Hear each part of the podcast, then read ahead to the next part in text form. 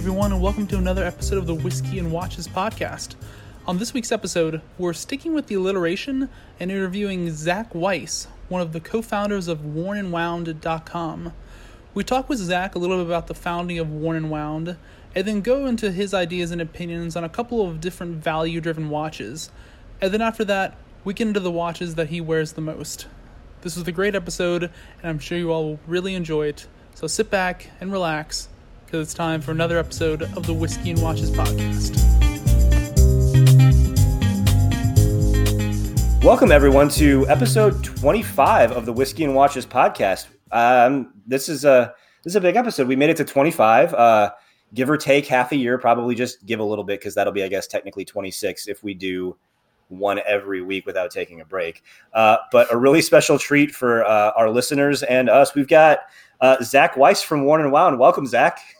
Thanks for having me, guys. Appreciate it. Oh, it's uh, our pleasure. It's it's pretty. It's, it's good to have uh, another somebody else from uh, an organization that understands alliteration, um, like we do. Wound, Whiskey and Watches. Big Definitely. big fans of alliteration on this podcast. So uh, it's it's great to have you. Um, we're really excited. Um, uh, so you know, as as our listeners know, and and you know, as we talked about before, we we usually start off with a, a wrist check and a drink check. So Zach, since you're you're our guest, uh, what are you drinking and what are you wearing? Sure. So I actually uh, went to the liquor store in honor of this because it's been a while since I've like bought a whiskey and I had no idea what I was looking at. And I just asked them for a recommendation. I got a, a Pinhook Kentucky Straight Rye whiskey. I don't know if you know this one. It was recommended. It was very Huh. smooth. It's very smooth, very nice. That's about all I know about it. Uh, but um, yeah, it's good. So I'm drinking that. and um, yeah, I don't know why. I honestly don't know why I picked it. I mean, I, I was like staring. You were, you were talking before about like how you just get caught, like you can't make a decision. And I was just like to the random guy, I was just like, which one of these is good? He was like that one. So I bought. anyway, um, and then uh, on my wrist, I have on the Seiko SPB one four nine. So this is the new. I'll hold it up to the camera so you guys can see. You know, the new sixty two Mas Oh, yep. Yeah. uh, watch, the limited edition. So this is in for review, um, lent to me by a, a, a, fan of the site, known for a while. So he got one in from Japan, and he was like, "I'll send it to you if you want it." I was like, "Yeah, I can't can't say no to that." So it is Yeah. it is uh is gorgeous. It is a very very nice watch. So sneak preview of the review is that I like it, and I'm very very impressed by it. Yeah. Yeah, of of the new ones, that is uh, that's my favorite. The that's because that's the one with like this the dark dark like grayish blue dial, right? Yeah, exactly. Yeah. And then the gold second hand. Yeah, it's like a, it, it's gold. It's like a matte gold kind of ochre color, which then also like Yeah. the Divers 200 on the dial is that same color, and it's yeah, it's really gorgeous. But like, I imagine all the ones in the series series are, are just like phenomenal. Like yeah, I've had a I've had a lot of Seikos, and I recently um, just got rid of uh, the SPB 077 and that was a really nice watch, but like seeing the level of finishing on this compared to that, it's like Seiko just got to a whole new place over a year. It's kind of kind of incredible. So, which I, I feel like you don't really see from a brand like Seiko. It's like they do one thing, but this is for their like thousand, twelve hundred dollar price point watch. It's like really a, another level for them. I will say though, That's like great. we've had some other people on the podcast, and they've they've said the same thing. But like we all like think and can see it now at this point. Like we really feel like Seiko is like pushing up market with a lot of their watches. Um, like they're no longer in that like 200 300 dollar range with like the, the Seiko 5 series or the SKX or whatever. They're all like starting to like get near a thousand for like their entry level good dive watches. I feel like, of course, they still sell some of them, but like the ones that are coming out currently. Yeah, for sure, for sure.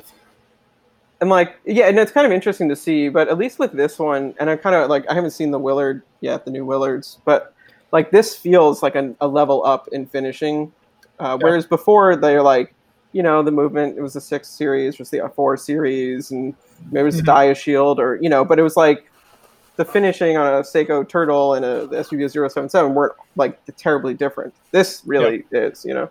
Um, Yeah. But at the same time, then the King Turtles are like almost six hundred dollars, and those are four series, so that's like a lot to pay for that. Mhm. They're also really cool, and I would buy. in a heartbeat.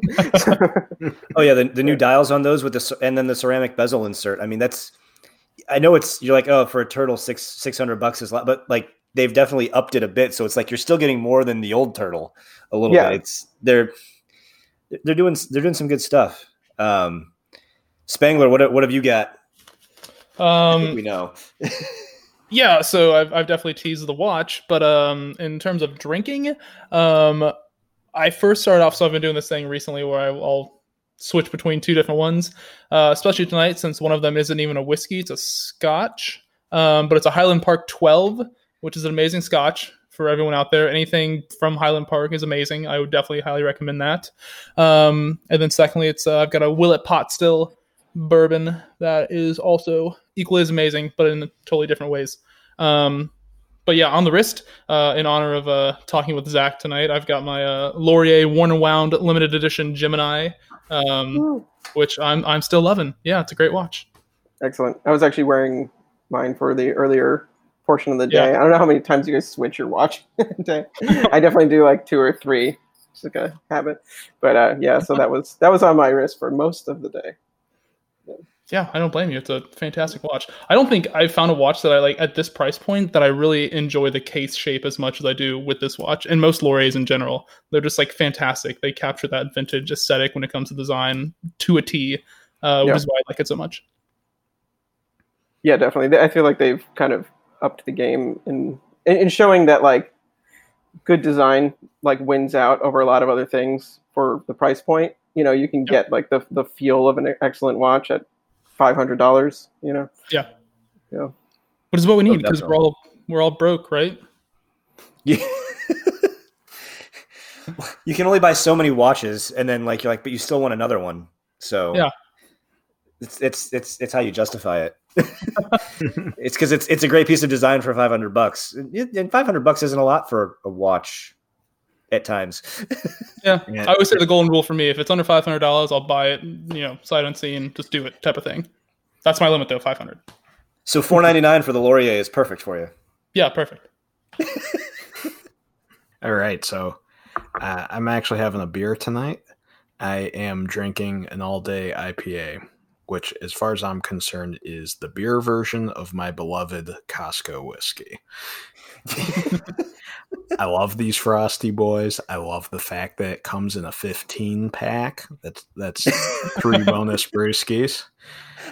It it uh, it reminds me of time spent with my friends out on the lake fishing and, and stuff like that. All, all sorts of uh, you know fun antics or or fun ticks as we call them. Um, so that's that's my drink, and then uh, I've been getting reacquainted with my own watches since uh, both of the Ori are are with my uh, my friends Michael and uh, Evan. Um, what's on my wrist? Give you a little hint. The dial says rotor self winding. Oh yeah, Yeah, my Is it curved at all? no, my Tudor Oyster Prince, little thirty-four millimeter guy, uh, still on the uh, strap from uh, Cincy Strap Co. Um, yeah, it's been good. Didn't didn't wear it when I mowed today, but pretty much the rest of the day. yeah. I I I too have mowing watches. Uh, yeah, I Yeah. live in an apartment, so like, what can I say? you can Yeah, I say that you don't have to mow. New York City, I've never mowed a lawn. So there you go. sorry. you're you're not really missing anything other than I guess that's when I listen to a lot of podcasts. Yeah, So it, it, it really, oddly enough, the the episodes that I was we were talking about that you guys did recently, I Mhm. listened to those yesterday mowing the lawn. oh, nice.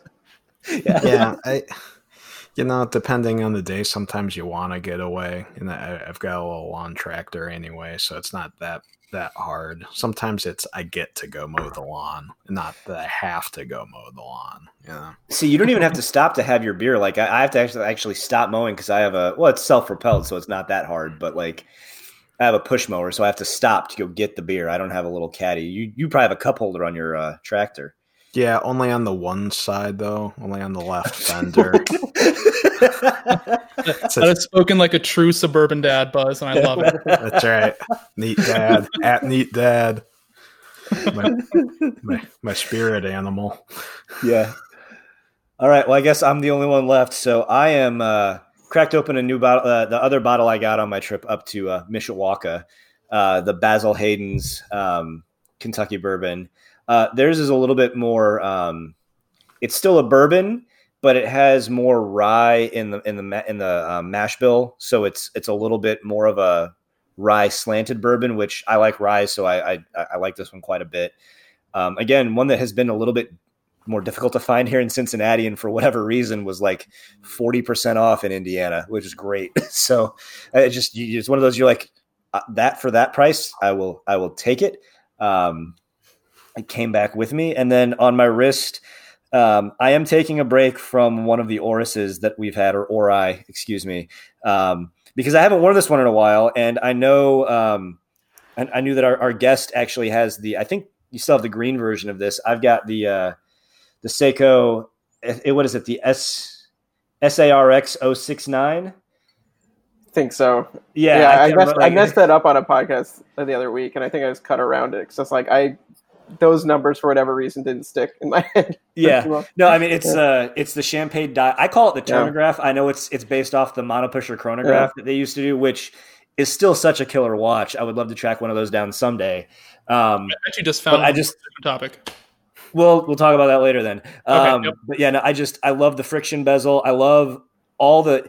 It's a very busy dial, but it all works. Like I, it's yep. one of those things where, and then the the way the the indices are faceted and catch the light. Like it's just it's an it's just such a fun piece. And I actually even still have it on the bracelet. I uh, I'm trying to figure out what strap I want to get, but I in Cincinnati like today the heat index was 97. Like I oh, can't wear this on leather in the summer. no. Understandable. Yeah, I yeah. um I actually let go of the green one not because I didn't like it, but because um, actually I think if I'd gotten the silver or the black, I would have kept it. I just at some point I, I don't really know how this happened, but I was like between the uh, limited editions we were doing, which like we've been doing, you know, salmon dials and blue dials, and I like suddenly had like no like black dial watches, and like I had like um, the Damasko DS30 wind up edition with the olive dial, and then I had the Fair with the teal dial, and then I had this with another metallic green dial. And I was like, it's just too much color. Like I need to move some things, and I liked it a lot, but it was just it was like that green was just a little bit too bright for me for like daily wear. But I love oh, the yeah. watch and like the, it's a bright green. It's a very yeah, bright green. vivid, vivid. But yeah, I love and I didn't. I, I like the Turnograph nickname for that. I didn't have like a good nickname in mind. Maybe that would have that would have helped. You know. right. Yeah.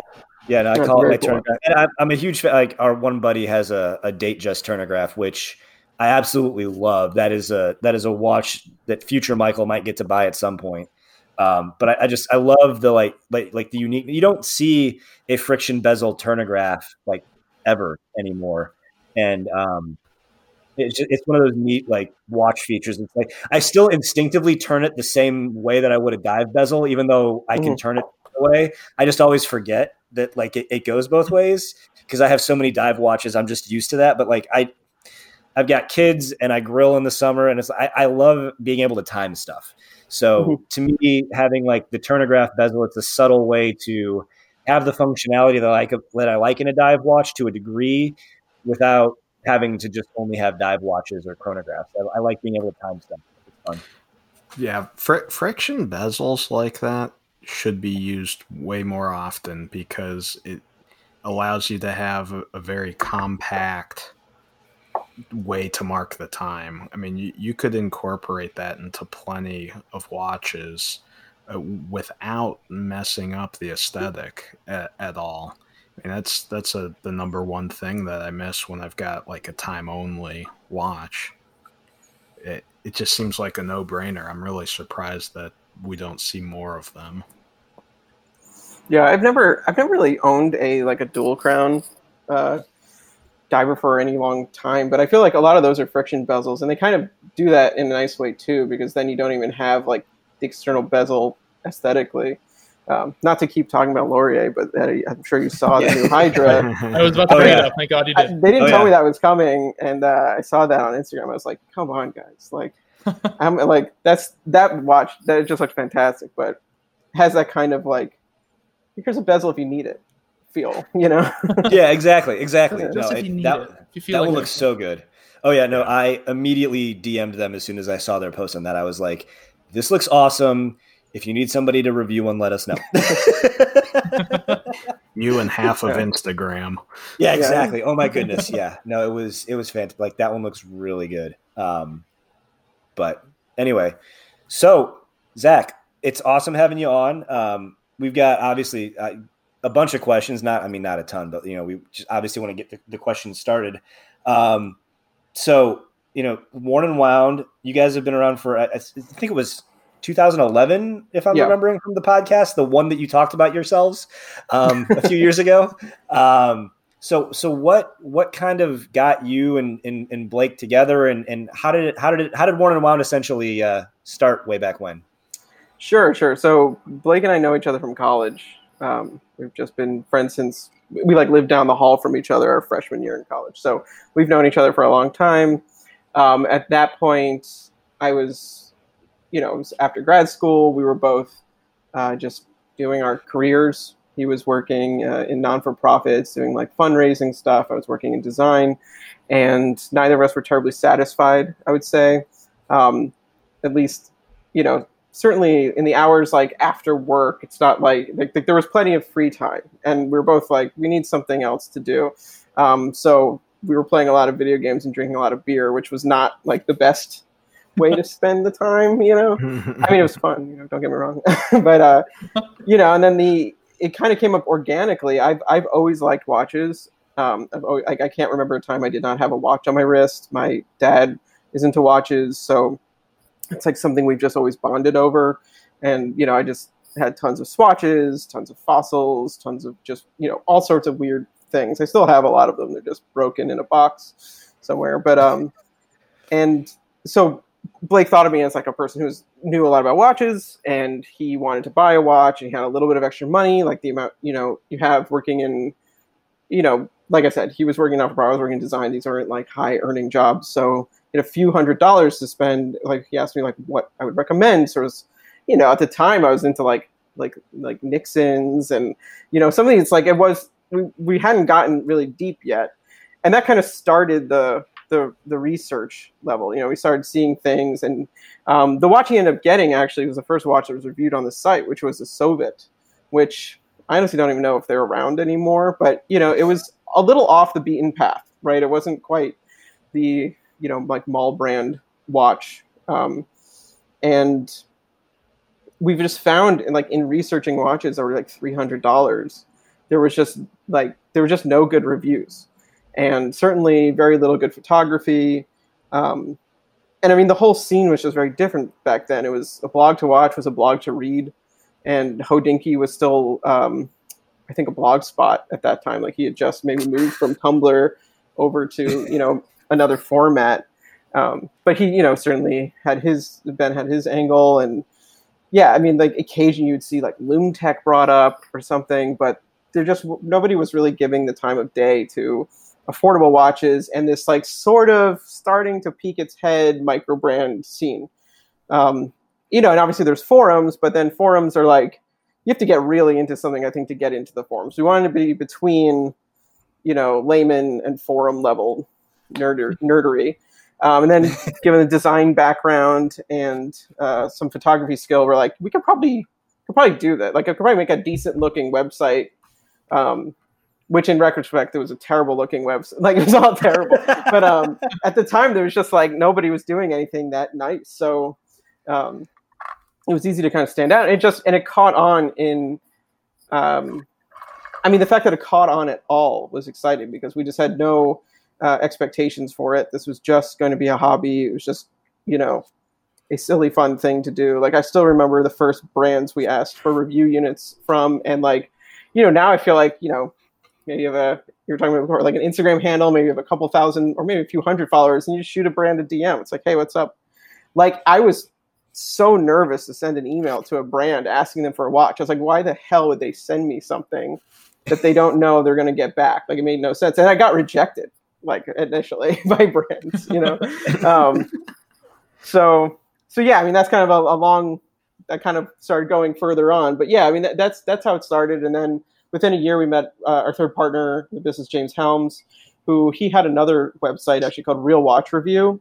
Um, he liked what we were doing. We were kind of doing sort of similar things, and thought, you know, why don't we join up? We liked the idea, and we kind of quickly also got into the conversation of making product, and that kind of gelled the idea of kind of coming together and forming a company. So um, yeah, then in 2012 is when we started making straps and launched the shop side of of Worn and Wound, and that's when we started to like, you know, have a business, which we still have today, luckily. yeah. No, that's that's exciting. I, I, guess you guys have a very, at least from the, from the shop side, you guys have a, a significantly different take. And to be honest, like there's a lot of brands in there that you know, seeing them on your site is the is the first time I've seen them. But then once I start reading about, it, I was like, oh, these guys are really. I mean, it it, it of course just adds things to the shopping list as we keep going because you know mm-hmm. brands like a brand like Damasko, which I had you know hadn't really heard of until I started seeing them pop up on your on your site and then in the shop. I mean, how do you guys you know find who you like?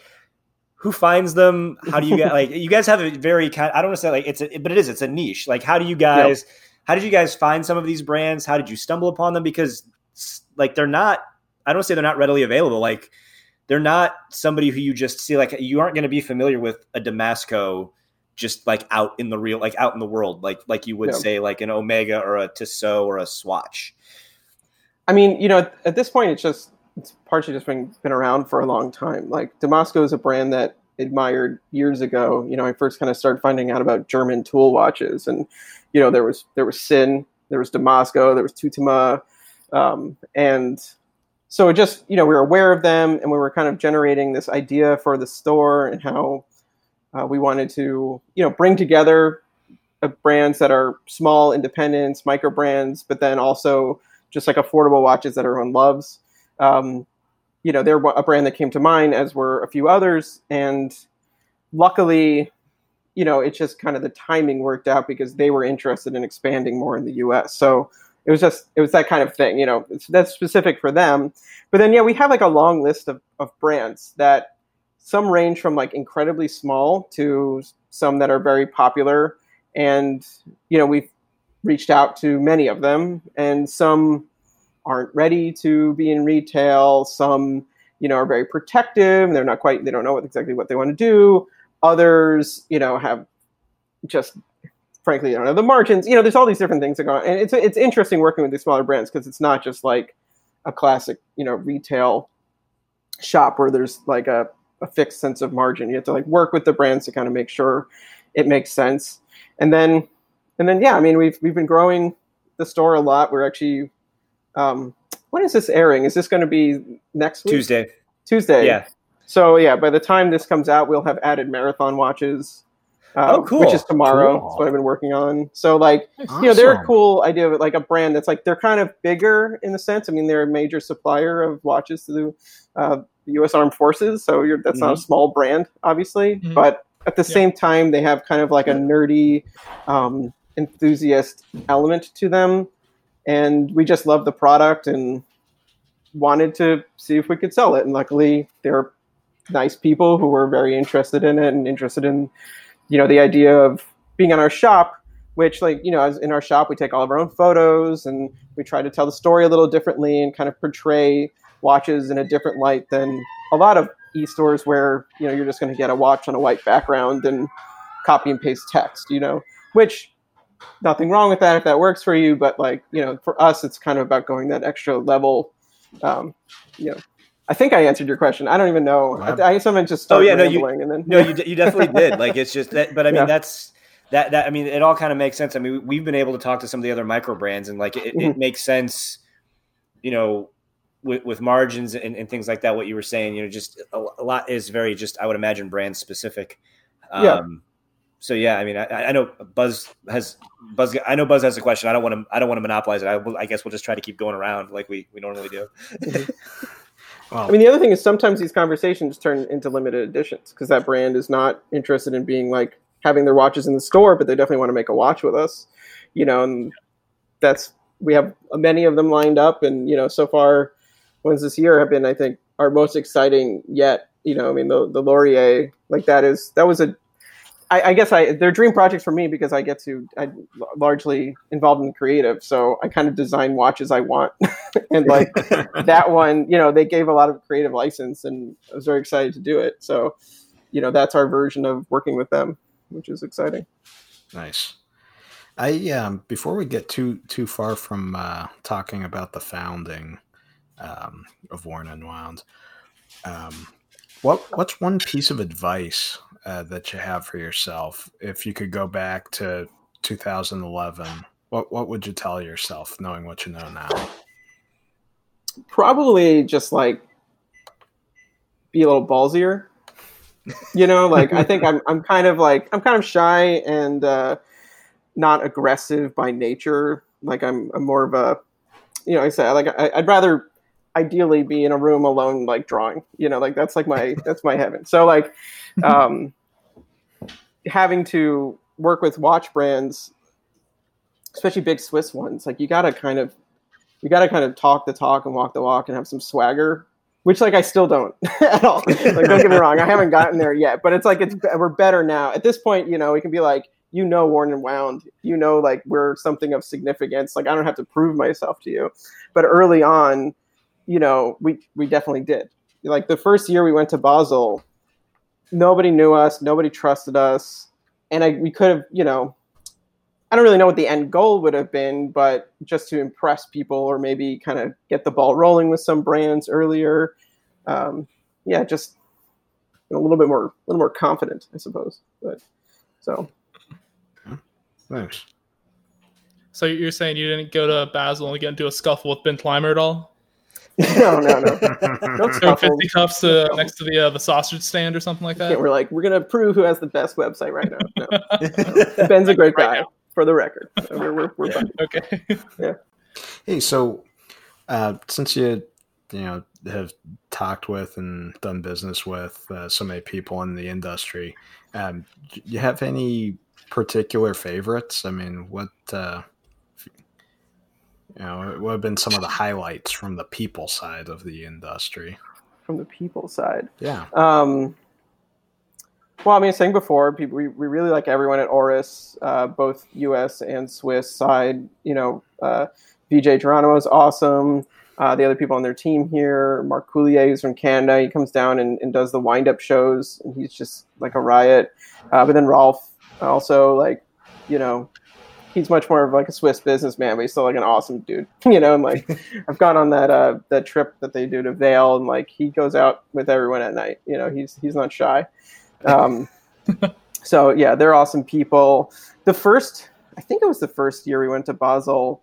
We um, got invited to this this Nomos dinner that they do every year, and we were like, oh my god, how did we how do we pull this off? Like this is big deal. And now we know they just invite everyone. But um, it was these these days like it's more of like a huge party but back then it was like a sit down dinner.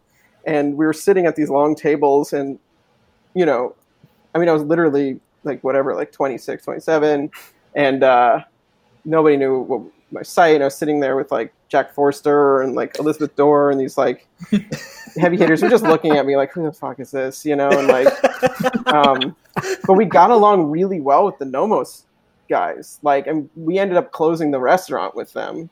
Um, nice. Um, and I don't know. I you know honestly, I can't remember exactly. Like, I don't. They're not people we deal with anymore. I think they were just like engineers and designers and like some marketing people. But like, yeah, boy, like, and I just like drank until they were like, the restaurant is closing. Please leave. So that was that was definitely a highlight. Um, but yeah, no, there's a lot of you know, there's a lot of great people. Definitely more great people than bad people. Like we've we've had very limited bad experiences and they tend to be on like with like a distributor or something like that who you know not, not even recently like several years ago it was probably the last time we met someone was like wow that guy was a jerk you know like it yeah, really doesn't happen often people are people are very nice um, the the Seiko team the Grand Seiko team uh, in the US in the US are great Priscilla and uh, Joe um, yeah, I don't know. I'm trying to think. I'm probably forgetting people. Hamilton people are really nice. PR there. Uh, Chelsea, she's awesome. Uh, as is everyone else on that team. Um, yeah, I don't know. I feel like it's since it's been weird. Like I, I we haven't seen anyone in so long. Obviously, yeah. that like I'm like forgetting all the normal, the regular faces. You know. Um, and then obviously I'm talking about like the kind of the larger brands, but in the micro brands, then like everyone is awesome. You know, you know, obviously you're talking about Lorier before, but like Bradley Price is a is a great guy. Uh, Jason from Helson, if you ever get a chance to hang out with him, do it. He's like a hilarious, just wild guy. Um, I I'm, I can't t- talk about in great detail, but there's definitely like a, a, a karaoke bar in K Town in New York City that I went to with the Nodus guys, Steve Laughlin from Raven. Um, I think Jason was there. I honestly don't even remember. and it's just we're not like welcome back. It's like that place was not. I don't think they'd be happy to see us. I mean, hopefully they forgot, but like that, it just got really raucous and there was a lot of beer flying around. So like you know, it's those kinds of dudes. You know, sounds like a good night to me. Yeah. Jeez. Yeah. Oh yeah. Yeah. Steve I mean, is another. Every... Steve is a really great guy. Like, you know, like Steve and Jason have been doing this for so long too mm. that like, um, they just have a great stories. Like they can talk for hours about, you know, the from sourcing stuff in China to just like the early days of the forums to just every like they're just a wealth of like awesome anecdotal knowledge on watch nerddom. It's great. Yeah. Well, so when it comes to Worn and Wound and Zach, you know, you guys are now like a full operation. You've got offices, you've got employees working for you, but you know, and you started off small in 2011 but what was that point when you know shit hit the fan and you were like, "Oh God, this is actually a thing that like is going someplace"? And then where did you go and like what did you do after that point?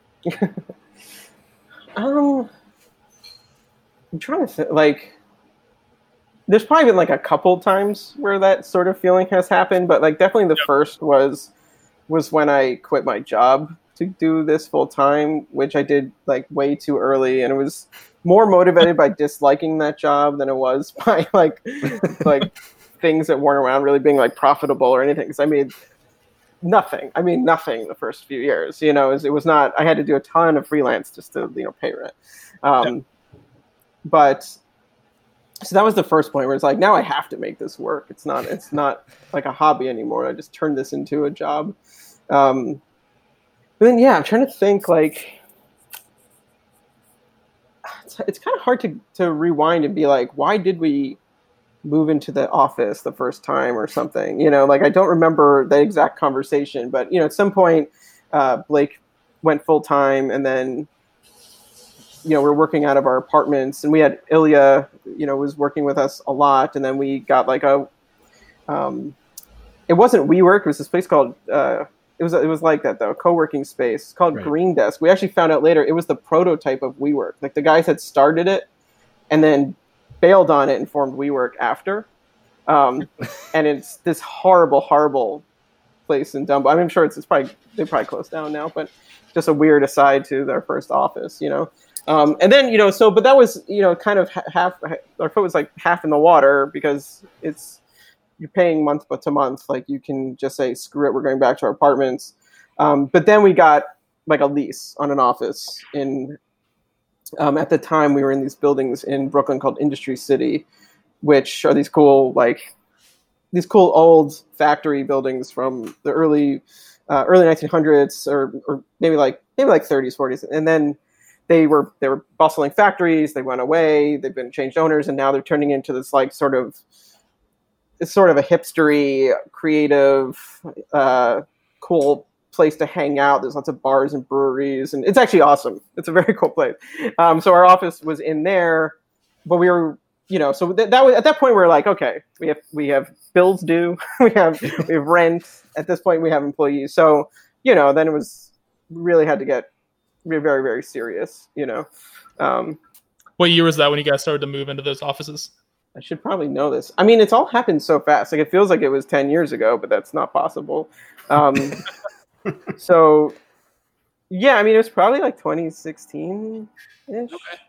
We've moved a lot. Like we've probably moved every year. Um, but we went from one office in there to then an office and more WeWorking kind of space because we needed to use that office first for fulfillment. So then we had two offices in there. To then now we moved to another place which we have a large warehouse and a larger office for that we can grow into. So, so I, th- I think one of the other questions we have, obviously, with the limited editions you guys do, obviously all the review pieces um, as well.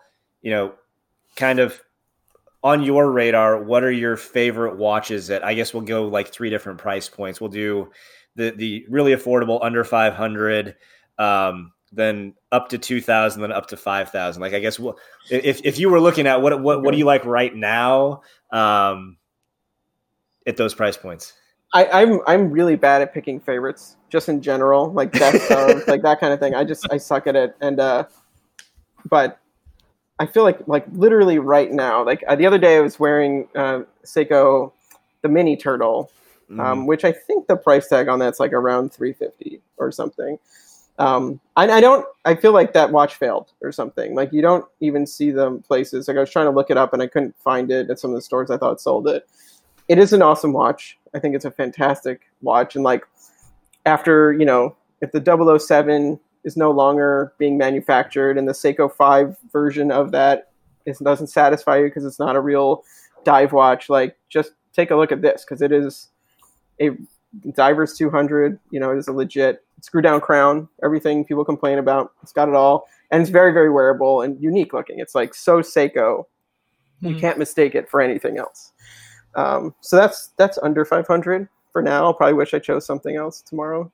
Um, sorry, what was the next ceiling? Uh, I guess up to up to 2000. I think. Give, give it 2500. oh, okay. Yeah, give him an extra 500 bucks. Gosh. Okay. Yeah. Um, my question, so I'm gonna. That's true. Yeah, you. you oh, fair enough. I stole fair it from him. Man, I'm like, what do I have? Okay, so okay, here's an answer because this this one I own. Um, the the Farer Lander chronograph. Um, that is a um, good one. That's so that one's one. just about two thousand dollars. They don't make the Lander version anymore, but it's part of their like automatic chronograph series. So the most uh, similar one I'm gonna forget the name right now, but it's like it's the same layout and design. It just has a kind of weird chocolate brown dial, and that one's gorgeous too. But that watch continues to impress me. I wear it all the time. Like when I'm not wearing something I'm reviewing, it's it's definitely one of the watches that's on my wrist most. And I just am always impressed by the the finishing on that. Like, you know, there's the kind of I'd say there's like this moment where you kind of maybe see your first sort of like higher end brand new watch you know, like if you were only looking at I don't, know, I don't want to offend anyone. It's just like it's certain watches, and then maybe you're handed like a Black Bay 58, and you look at the bevels on that and the, the mm-hmm. quality of the the finishing. You're like, this is what a, a, more expensive watch should look like, you know. And granted, that one is actually relatively not even that expensive, but like I feel like starting when I first got into this, like you didn't see that below five thousand too much. Like like people didn't those brands didn't put a ton of effort into the finishing like I feel like they do now. But the Farer is finished as nicely as like any watch you know I've seen in a you know up to a certain price point before you're getting into like hand finishing and precious metals and things like that. Like it is just a beautifully finished watch. So that's definitely my 2000 to, to 2500. And what was the last one? Is it 5000? Up to 5. Up to 5. Um what does a Speedmaster cost right now? I feel like you can get a Speedmaster for. Uh, you can. You can, definitely, definitely, get it for under five. You can yes. definitely get it for under yeah. five. Not at an AD, maybe. Yeah, yeah. Depending on whether or not they give you a discount. honestly, oh. open it up. Used is fine too. I'm just interested at those at those price points. Hey everyone, sorry to interrupt the podcast, but I thought I'd just give a quick shout out to the sponsor of this week's show, ZeitzzWatches.com. That's Z E I T Z watches on the website, you'll find everything from new release coverage, in depth reviews, and opinions on all things horology. Alright, enough with that. Let's get back to the show.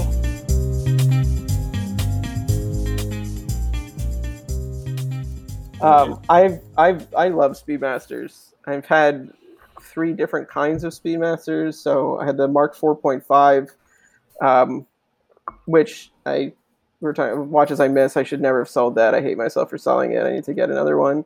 Um, then I had the three five nine two, which was you know is a real speedy pro, and it, that's absolutely gorgeous. Um, I mean, yeah. Once again, a watch I, I, I just I just missed the hell out of. Like it had the creamy loom of like a nice vintage watch, but it was a '90s model, so it's like a little bit it's less precious, frankly, than like a really uh, expensive one. Um, but it was still a substantial value, a little more value than I kind of wanted it to to have because I was wearing I was kind of beating it up a little bit and I was like this thing gained in the year I had it like a substantial amount of money. Um, so now I have a Speedmaster reduced, um, nice.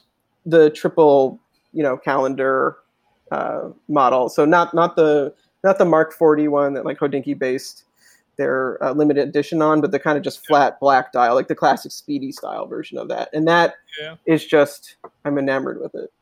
Uh, but yeah, if I like, it's on my, it's always on my list. It's like, to, if I would, and I would happily buy a secondhand modern Speedmaster, Hesalite, crystal, solid case back. I think you could probably get them for what, like thirty five hundred mm-hmm. somewhere. You know, um, yeah. yeah. So b- before we get off this topic of Speedmasters, I, I'm a huge Speedmaster fan. I own um, a Sapphire Sandwich model. Um, and for everyone listening right now, if if you you're like me and you really love the bracelet, or you don't love, but you actually like, like just wholly dislike the bracelet on your Speedmaster, Uncle Uncle Seiko has come out, which is an Instagram page. Uh, they've come out with a 1039, if you're a watch nerd, style bracelet for Speedmasters. So it's like a flat link. It looks just like the new or it looks just like the original bracelets that yeah. Speedmasters came with. And I just ordered one today, and from pictures that they've sent out, it looks amazing. So if if if you're a guy that has a Speedmaster or a lady or what have you, um, and you want that vintage aesthetic, I, I say absolutely go for it. Um, I'm sure we'll be doing a review on them soon, but I they just look awesome. So if you're going for that kind of look, I say go for it.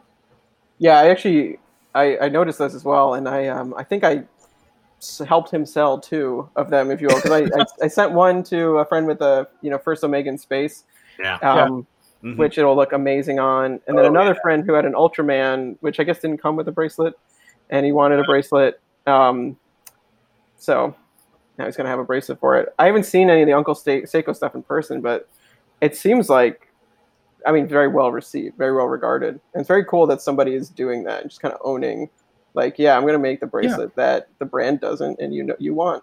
and, and, it's crazy right. that no one like it's been forever, and it's like yeah. that's the first brand to actually come out and do this. And especially yeah. since people have been clamoring for this for years, and you go online to the forums, or whatever, and you try and buy those style bracelets, they're well over a thousand dollars for a bracelet, and I'm like, there's no way I'm gonna do that. There's no way I'm gonna spend a thousand dollars on a bracelet for a watch. Um, but these look amazing, um, and I cannot wait to get mine in. Oh yeah, I mean, it's funny you mentioned the first Omega in space because to me, like, I love that watch, but the reason, one of the reasons I, I mean, it, it's obviously there's other reasons too, but like one of the reasons I haven't bought it yet is it doesn't have a bracelet. And I'm, I mean, even if I don't ever intend to wear a watch on a bracelet consistently, it, trying to buy the bracelet aftermarket or even, you know, it, it's just you're going to pay so much more to order that through your AD mm-hmm. to get the one that fits. Just buy the one that has the bracelet because straps are a lot cheaper to buy. The like, and you can buy whatever color as long as you get the lug diameter or the lug width right. You can buy all sorts of different straps for for watches that are strap monsters, like a Speedmaster is. Like, like I want the bracelet on that watch, and then they just didn't. They don't make one for it. It's like, how do you not? How do you not? How do you? And then how do you make it 19 millimeter lugs too? Like, how do you like? They do that intentionally, and it's just it makes you mad. I mean, there, I, I, don't. Buzzy go. There was there is something in in their catalog that that fits on there. Like even the end links fit fairly well. I don't remember the reference off the top of my head, but I I looked into it because the one time we were down at Richter and Phillips, we were checking the first Omega out in space out, and I, I like it. I mean, I, I like those straight lugs. It reminds me a lot of their um, Seamaster 300. It, oh yeah, I just, that's I a think, great one. I think they're, I think that's really neat. Um, I, I, know that you you can get uh, an actual Omega bracelet. It wasn't designed for it, but it fits. Um, yeah, because I've I went through forums a whole bunch to to find out if that was even the case, but not not an ideal situation. No. Well, I guess so. Zach, speaking of Speedmasters, what are your thoughts on the new Ed White? I mean, it's gorgeous. It's expensive. I mean, you know, I feel the same way I feel about anything I can't have. You Yeah, know, yeah, like, yeah. I like it, but who cares? You know, like Yeah. Uh, but no, I mean, it looks beautiful. It looks like they nailed it, and uh, the fact that they brought back the three two one is very very cool. Um, you know, the fact that it's going to be incredibly scarce and that it's fourteen thousand dollars is less cool. But Yeah. Oh, I, I would agree with that completely.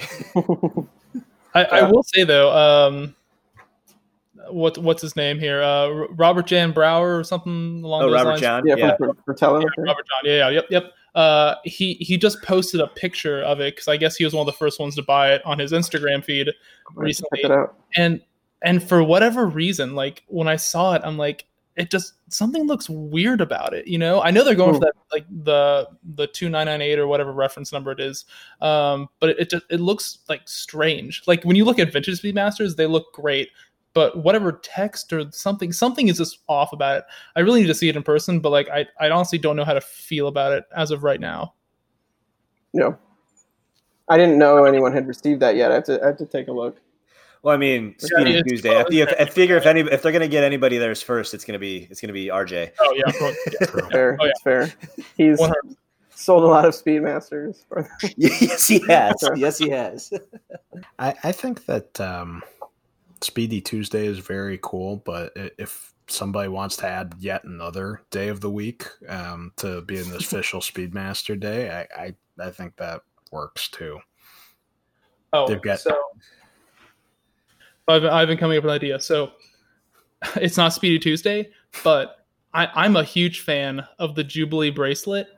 And I, I swear, somebody needs to start like a Jubilee Friday or Thursday or Saturday or some hashtag where you just slap a Jubilee bracelet on any watch because it's going to look amazing because it's a Jubilee bracelet and just like rock it. Because that's what I do with my Black Bay 58 and I love it. And like I get so much hate Yeah. on like the two like the Tudorholics like Facebook group page when I post it. They're like, "Oh my gosh, you should do a Jubilee on that." Blah blah blah blah blah. And I'm like, "Screw off! This looks way better than like the bracelet it came on because the bracelet it comes on also doesn't really fit for whatever reason. If you guys have noticed that, if you look at Black Bay 58s, the bracelets don't really like fit seamlessly into the case. I've And so- they noticed have that little lip, the little yeah, that little Yeah. lip on the end. Like I, I it's yeah, and like it doesn't it like seems fit. very intentional, but it's it's yeah, it's not a seamless fit. It's it's it's kind of strange. Yeah. it, yeah, it's kind of strange, but like I don't know, I get so much flack about it, and I love it. So like, I feel like somebody needs to like start some sort of hashtag of like Jubilee Saturday or Jubilee Friday or something like that. Or maybe I will. You know, I try. I try. You can do so. start it, but I don't know that anybody would notice. You can Well, be yeah, that most someone. don't notice. Yeah, most people don't notice most things I do, so that it's going to be just normal for me. So I don't really care. Um, so yeah, if you're listening, stay tuned for um, Jubilee whatever day of the week hashtag on Instagram because it's, it's happening right now. You heard it here first. Yeah. hey, Zach, um, you, you've had plenty of uh, pieces in for review. I mean, you, you've noted that, uh, yeah, sometimes these even come from individuals and, you know, uh, fans of what you do. Um, I, I know that earlier you said that you, you're not good with, you know, what's the best or favorite, but uh, what what's one or two uh, review pieces that you've had in that that you really favor that you found just exceptional? Like what what what were the your your best uh, times reviewing something? Um, hmm. I'm gonna have to. I like. I have to try and remember. that's the hard part. Like, I've reviewed so many that it's just like, kind of forget them. I'm like scanning recently, but I, you know, I'd say uh, so. Several years ago, I reviewed the uh, the Nomos, uh, the Metro, the first one that came out, um, which had the little power reserve on it that one definitely I, I just I love that it's just such an interesting watch um it's very like it's just a joy to wear and very different from from other watches I had tried out. Um, still, still a watch I would like to obtain someday, though I just kind of feel like I wouldn't wear it as much with all the other watches that I have. But um, God, I mean, this is I feel so lame right now. I can't, I can't think of them all. Like I have to. It becomes a blur, you know, like these watches, and like I can flick through, and I'll be like, oh right, that one. I totally, I totally forgot about it. And then last, you know, we we I used to review everything, and now I send out we send out a lot of watches to review because I just unfortunately don't have the time to do um, as many reviews. Uh, you know, obviously I did review the the first Tudor Black Bay 58 um, when I could, and that was that's a fantastic watch. I don't think, but I feel like that's just like it's boring now to talk about it. You know, it's like everyone gets it. it's a really nice yeah. watch, but it was it was just like yeah, such a, a genuine uh, pleasure to wear trying to think if there are any like Sinns. It's been a while since I've personally reviewed a Sinn, um, but they're like they're one of those brands. I don't know. Like I have a five five six, and I've had other ones like older models, like a one five six, but I haven't gotten a new one in a long time. And I like I kind of like I want a new one, like maybe the U fifty. At oh, some yeah. point, I'll pick up. Like that is seems like they kind of just got it right with that one. Um, but yeah, I was just looking at the Sinns I reviewed, and none of those really jumped out as like watches that I, I particularly missed. Um, yeah, God, I don't have a very, I have a very good answer. I'm sorry. like I said, I have a hard time. Well, I, yeah, I have a hard time remembering them all, but then I also have a hard time picking favorites. You know, one watch that came in recently that I didn't review, and I was kind of like, oh man, I, I wish. Um, I wish I had just kept this one for myself. Was the Doxa Sub 200? That oh, watch yeah. is ridiculously oh, yeah. gorgeous. Um, that is a um, good one. Yeah, and then Ed, Ed, reviewed it, and then Ed ended up buying one for himself because it just like sunk his its teeth into him. So I was gonna say any of the totally ones, understand. any of the ones that you've reviewed that ended up in the watch box that you, you literally didn't let go of. oh, oh no, no, I've never. Uh, never like bought a sample unit or something like that. Oh no, I mean like one that you yeah. bought after, you know, just a just a review. Um, God, if I did, it was a long time ago, and I can't, and it's gone now. Whatever it might have been. Um, yeah, I've had like some weird Archimedes and some, you know, like all these other watches. They're all great, and then it just, you know, in the pursuit of the endless pursuit of like the next watch, they kind of end up leaving. But um, yeah. So. Well, I mean, I think that's a pretty good segue into into what a little bit of what's in your collection. Um, I mean, obviously, you said you know, back in the day when you and Blake were, you know, starting Worn and Wound or, or, or kind of, you know, knew each other. You know, you were into Nixon's mm. and then some other stuff, and then Blake bought that Soviet. I guess, I guess, kind of where did where did your watch journey with Worn and Wound kind of start with your collection, and then I guess what is kind of your favorite piece? Not I, let's not go favorite. Let's say what piece in your collection do you wear the most right now? I guess where did it start, and then where is it right now on a daily basis? Sure. So where did it start? I mean, yeah, I had um, for like so the Nixons that I had, I was into these like plastic Nixons that were all monochrome. So I had one that was hundred percent red. Dial was red, hands were red, case was red, strap was red. And then I had one that was blue. I don't know. I wasn't going for like a Bloods Crips thing, but like it was just kind of like that's the models they came out with. They were very poppy, and like still to this day, nobody like I, people would be like that. I love your watch. Like people on the street would say that. People you know, like they were very they were very well received.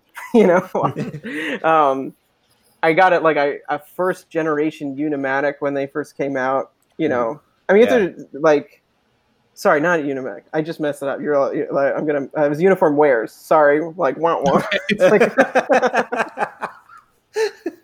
so uh, user. So you know, there was a, a, like a product designer, and you know, that's like made in that very minimal design language, and they're kind of the first people to do that, and they kind of own that for some time.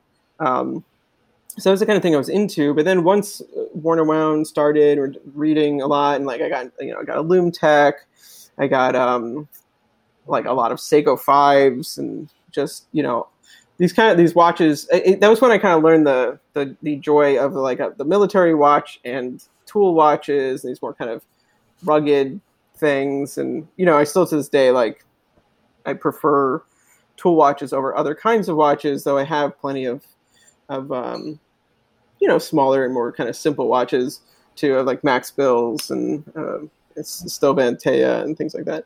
Um, but like so so that's kind of where where it started.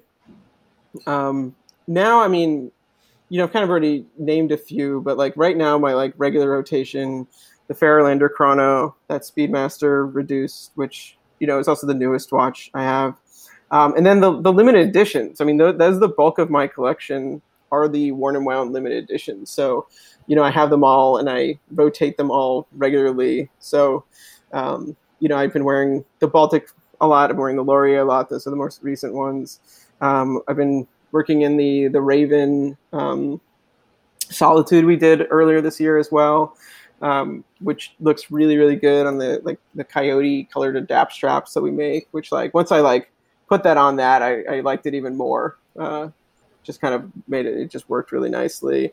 Um, the two Varos. Well, actually, we did more than two Varos, but there's the the first Varo we did, which was the automatic, the 36 millimeter automatic dress watch, which was you know, people always say like it's funny. It's like it was a mid-century dress watch based on. We said it in the copy based on Polerouters and tuxedo, you know, watches. We like the idea of making one of those in the United States because they uh, Varo manufacture their own cases, they manufacture their own dials, and people would be like, "Dude, it just looks like a Polerouter." I'm like, "I know, I know."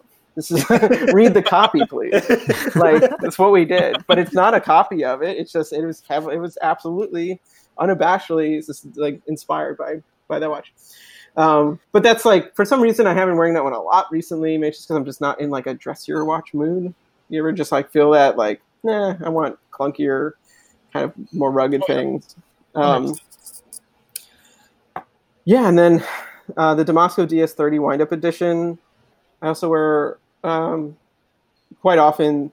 I, I, love that watch. I think like I like the DS30 normal version. Um, you know, it's just an extremely wearable watch. It's like it's 39 millimeters. It's under 10 millimeters thick. It's made out of hardened submarine steel with 200 meter water resistance. Like it's this total like sleeper tool watch. You know, and then the version we did, I just made it the way I wanted it. You know, essentially, or just moved a little th- couple things around, and it's like that's the way I personally would have preferred it. And they were like, great.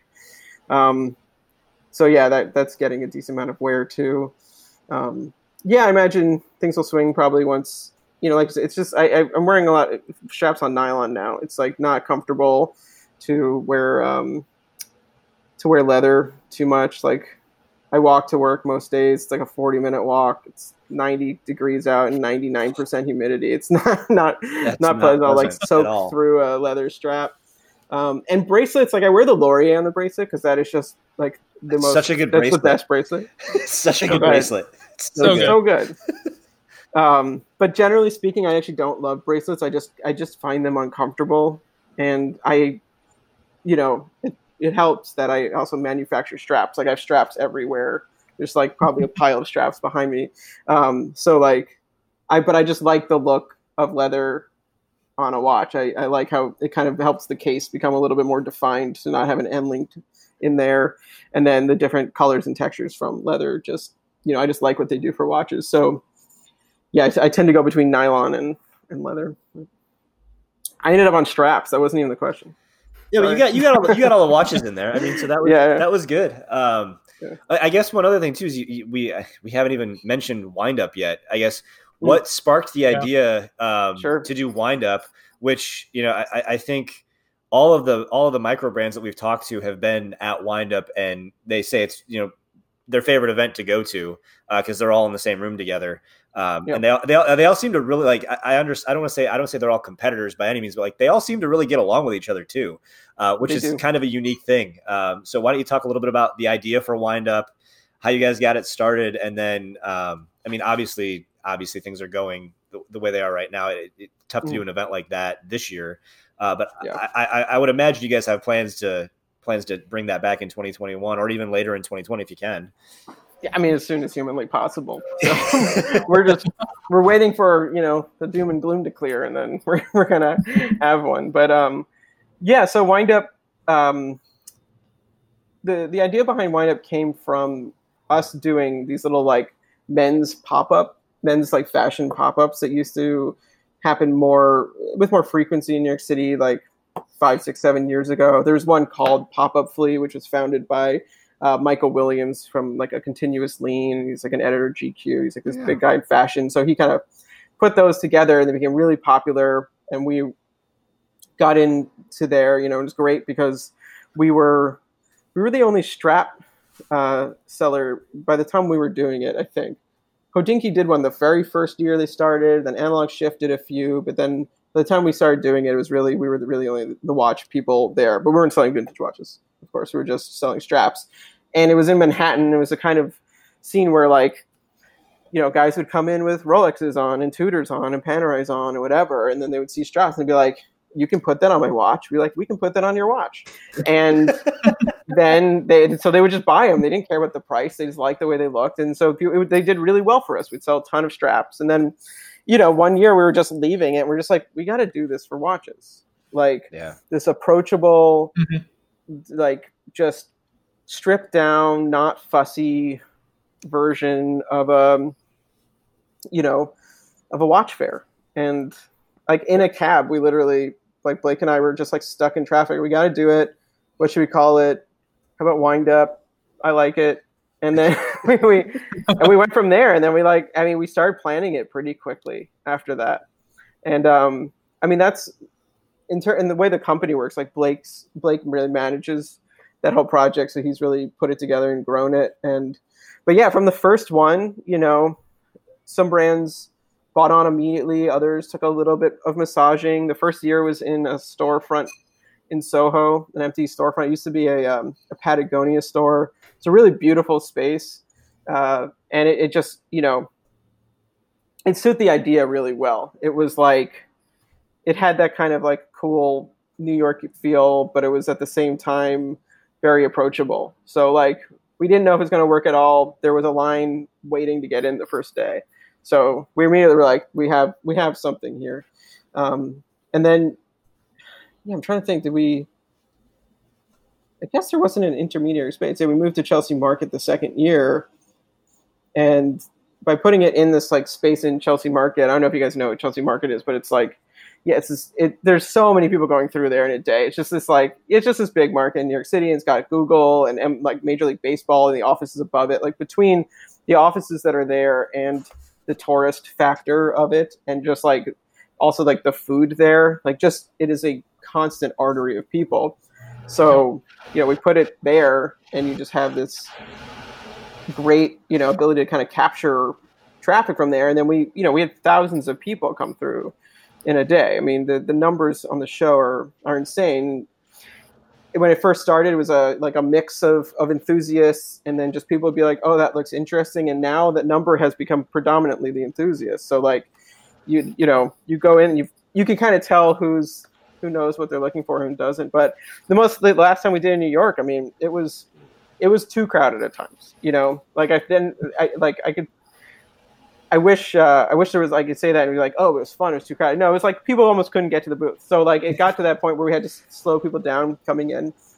But it's awesome that it has that pull, and the brands that are there. I mean, you know, there's a handful of larger brands that have a lot of exposure. You know, Oris has always been our lead sponsor for it since the beginning, and that you know once again speaks to like you know VJs and the team there understanding and appreciation of what you know the, value of enthusiast enthusiast websites and um, you know the internet and not you know non-classical press um, that they invested in that. And it's always it's it's paid off for them. They always do really well. But so you have Oris's the most recent one we also had Hamilton um, you know so some larger brands. But then you have the Loriers you have the Autodromos you have Noduses you have Zelos comes in from Singapore you know. And um, they just they kill. I mean they talk 9 a.m. to closing, meet a ton of people. People wait to buy watches to see them in person there, which is, you know, it's it's which is the really kind of in the end the most important thing. You know, a lot of these micro brands you have to buy sight unseen. and people a lot of people really are un- uncomfortable with that. And being both able to see the watch and talk to the person who made it, you know, you build you make a connection and you get to know if you like the watch, if it fits, and all that other stuff. So yeah, I mean, it really works. And this year we had planned to do three. You know, we had San Francisco a couple years ago, so we did Mhm. two of those. And once again, we didn't know what to expect. And it's um, it, it's a wonderful crowd out there. Really, really dedicated. You know, following out, and which we weren't really surprised by. It's like, of course there are. Nobody does events there, and like, it, it's Silicon Valley. There's obviously you know people who are comfortable buying watches, and yeah, I mean, it's a really wonderful group of people out there, and that shows excellent too. So this year we were adding Chicago, and unfortunately, that just didn't happen. But as soon as uh, as soon as we can do one, I mean, like our our hunger for it is really high, and I know the the, the appetite from the the readers and the brands is like is through the roof because yeah. Uh, I mean, the other thing that was great that started happening is people were it was factoring into the release cycle, and so you know now brands unfortunately lose that part of it as well. So Yeah. Yeah, no, a, a group of uh, a group of the guys who we hang out with at the Red Bar Group here in Cincinnati were working on planning a trip up for Wind Up Chicago. I mean, yeah, it, it it's a pretty easy drive from down here in Cincinnati, and I mean, I feel like most of us in the Midwest know at least somebody from either college or our family who lives in Chicago at this point. I mean, it's just the Mhm. biggest city in in in the the four or five states you would consider the the heart of the Midwest, and I mean. You know, we all have friends there, right, Buzz? Right, Evan? It'd Oh yeah. be, be easy Yeah. to find somebody to go hang I out know, with. I know people. Yep. How many We all got people in need? Chicago, so yeah. It was it was really the logical next place for us to have it because I mean you know everyone wants it in their city, but you Oh, know yeah. as like the hub for the Midwest, it, it made sense. But then also uh, a little closer, you know, easier trip for Canadians, and we actually get a ton of traffic. Chicago is one of our you know top. It- It's, I think at times it's our top, you know, city for for traffic on the site. You know, it's kind of between there and like New York. It kind of goes back and forth, but Yeah. yeah, a lot of watch fans out there. oh, definitely, definitely. I mean, if you want to do one like in New Orleans, like or like Atlanta, like that would be cool too. Not that I'm like biased towards the South, but like, come on, show some love for us folks down there. Come on It's now. because you. It's because you're in Baton Rouge for half the year. That's true. I do. Yeah. Hey, I am. uh, We're moving to New Orleans, so it's it's a commute now. So. So Yeah, but May we, eventually get to um, record one of these in person. Yeah. yeah. Fingers crossed. yeah, we we- and we really like. It's kind of amazing, and people really want it always in their in their home city, and we're like, that's not a very big city. Like, are you sure we can get the turnout? You know, or like, we, you know, but um, yeah, Texas. There's a lot of people want one in Texas, and you know, like Houston, Dallas, or Austin, kind of you know area would make a lot of sense. We've also had a lot of people request one in Toronto. Oh, Um, a lot that, of yeah. brands actually request uh, request Toronto, and um, overseas as well. I mean, uh, the UK is like begging for one, and you know we would love to do one there. Though that's just a very very big project. so Oh yeah. we wanted to knock out a third one in New York before we kind of thought about going international, or a third one in the US rather before we thought about going international. Yeah. No, I mean it's it's been like I said, it's been. I know uh, we listened to the Ten and Two podcast. You know, they went to the San Francisco one last year and had an absolute blast. And I, I know some of us were looking forward. Like, yeah, the, the trip to Chicago from most of the Midwest makes. I mean, and realistically too. I mean, with what I do, we host one main event in Chicago every year because it's an Mhm. easy city to get to from any any part of the country, really. I mean, Yeah. you, can you can you can and it, and you guys are going to do it in the summer, which that's when you want to fly into Chicago. You don't want to fly into Chicago in the winter, by any means. Oh, just the actual like landing. oh yeah, the with, with, well, yeah, creepy. with the snow and the lake effect. uh, You don't you don't want to be trying to fly in and out of Chicago in the winter. You want to be flying in in the summer, for sure. Yeah. Um, weather wise, but uh, I mean, yeah, it's it that that that one makes a ton of sense, and you know, I mean, I, I, everybody. You know, when you guys have that, I feel like there's pent up demand. When you guys have any of any of the wind up events, it seems like everybody's kind of chomping at the bit to get back together to see new watches, to to just hang out with other watch nerds and and and the brands because I. I mean, I mean, you you know that as well. Like the the micro brands are so personable. I mean, you get to you, you're, Oh, yeah. you're chatting with the founders, the people who this this was their idea, this is their baby, this is their project. So I mean, it it definitely there's definitely a, a more of a connection to those types of brands than there are you know the, some of the bigger brands. Now that being said, having spoken with VJ, like like Oris Oris strikes me as that kind of odd duck when it comes to that because they seem to they seem to get it. And I know he, he's talked about their you know their their being with you guys for quite some time, you know, since you guys started the first windup and, and understanding the value of the enthusiast community. I, I do think they are one of the few larger Swiss watch brands that gets it, which is is nice to see. Yeah, definitely. Yeah. So one hundred percent. Yeah. I mean, I, I don't have any uh, really any other questions. Buzz, Evan, I mean, we're, we're of course past the hour mark. We always, we, I, I know our original intent was to keep this all, all the, back, way back when 25 episodes ago, we, we joked we would keep these podcasts brief, but recently um, they've been going well past an hour. But I feel like there's, it's, it's a good relief from every, all the other craziness that's going on. So uh, it's, it's fun to get together with like-minded people and talk about something we all like. Yeah, no, this is uh, it's been it's been nice to just talk about watches for a bit and myself naturally. You know, yeah. but um, you know, I you know this is a, I, I like your approach to this. It's very casual, you know. So it's a, and I mean I've also a few rise in now. So oh yeah, I'm i mean that's that's like why that's why we joke. Uh, the, the, whiskey does help. Um, yeah, we, we, don't discriminate against any other types of drinks. I think Evan has had every type of alcohol you could have, as far like beer, wine, whiskey, Scott. Like he's got a he's got a but but we realize yeah. that alcohol and watches doesn't necessarily have that good of a ring to it.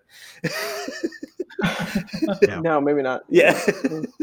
any, so, any sort works. Yeah, it's it's yeah. part of the process. Trust the process. Trust the process. Trust the process. Uh, anyway, well, uh, Zach, it was an absolute pleasure chatting with you and getting to know you a little bit better. Um, obviously, we are all avid fans and readers of Worn and Wound. Uh, really that. enjoy what you're doing. Like love the obviously Spangler especially loves the limited editions. It's it's you guys are doing a really cool thing. We're big fans. Thank you so much for chatting with three watch nerds from Cincinnati for for over an hour on a. On no, a, a my, my pleasure. Yeah, absolutely. You know, like you know, I've just in the having become more and more busy with Worn and Wound the last few years. I've gone out to like red bars and everything less and less. It's just just the nature of it like i can no longer handle the hangover and get my work done uh, so this like I, I, you know and then with everything that's going on recently like you know i haven't had just talked to uh, other fellow watch nerds beyond those in the Worn and Wound office so this has been a lot of fun guys i really appreciate it no thank you so much for coming on and uh you know, where, where can, where can everybody find you on on the, I mean, obviously wornandwound.com. everybody sure, everybody yeah. should know that and the, and the Instagram yeah. account. Where can they find uh, find you on the socials? Sure, sure. So um, my personal Instagram is at zsw. Um, it is not very exciting. I, I post some watches, but not, i don't put a ton of effort in there. It's also photos of cats, and if you scroll back, like you know, con- like death metal concerts and stuff like that. But uh, which I tend to lose followers from. But um, that's fine too. Uh, but yeah, so that's that's my personal Instagram, but it's open, and uh, you know, hit me up there.